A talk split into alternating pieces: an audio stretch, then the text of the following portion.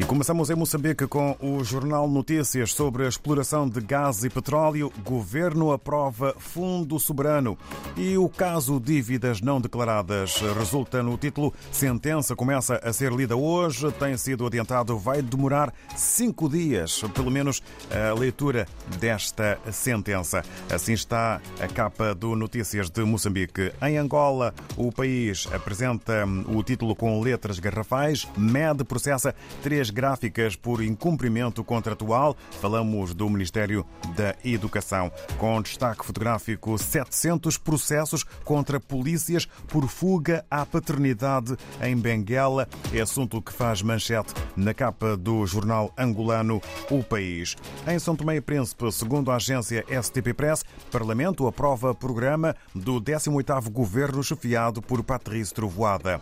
E São Tomé e Príncipe aprova Plano Nacional de Luta a resistência antimicrobiana. São títulos que marcam a atualidade e se destacam na revista e na imprensa são-tomense. Na Guiné-Bissau, segundo a publicação O Democrata, sobre o 47º aniversário, Força Aérea Nacional, carência em meios torna frágil. E um outro título para a imprensa guineense, Ministro das Pescas afirma plano para desenvolvimento da pesca prevê inspeção de pescado reconhecido pela União Europeia. Saímos para o Brasil e hoje temos grande fotografia sobre o Qatar na Folha de São Paulo, Copa 2022. Estados Unidos batem Irão e encaram a Holanda nas oitavas. No que toca à política interna e ao país, Lula convida MDB, União e PSD para base do governo. O presidente eleito se reúne com líderes dos 3 partidos, focado em garantir a aprovação da PEC de transição. Podemos ler este título com letras grandes na capa do jornal Folha de São Paulo, que apresenta ainda um outro título, Insubordinação de chefes das forças acelera transição.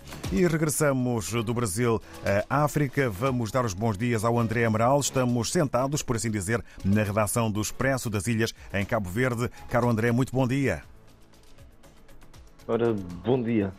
Então, esta semana temos como título de manchete a entrevista com Damian Pujol, o diretor-geral da Águas de Ponta Preta.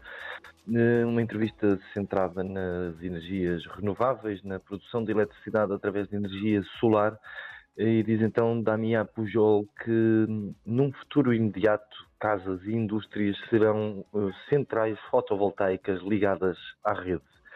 Também em destaque falámos com José Martins, o presidente da Câmara de Ribeira Brava, na ilha de São Nicolau, que se queixa que os sucessivos governos aqui em Cabo Verde não têm sido solidários com São Nicolau. Na Justiça falamos sobre a abertura do ano judicial, com a morosidade, as pendências e a informatização de marcarem os discursos. Falamos também sobre o Orçamento de Estado para 2023, com o Primeiro-Ministro a responder às críticas feitas pela oposição. E, por último, falamos sobre o ensino da ciência, uma reportagem em que falamos sobre o ensino da ciência desde o secundário até à universidade, a ciência em Cabo Verde, então, nesta edição do Expresso das Ilhas. E são estes os títulos desta semana, David. Muito obrigado, André Amaral. Uma boa jornada. Um abraço a toda a equipa da redação do Expresso das Ilhas. Obrigado e um encontro marcado para a próxima semana. Um abraço, estamos juntos. Até para a semana. Até para a semana. André Amaral a dar-nos conta do que podemos ler na mais recente edição em Cabo Verde do Expresso das Ilhas.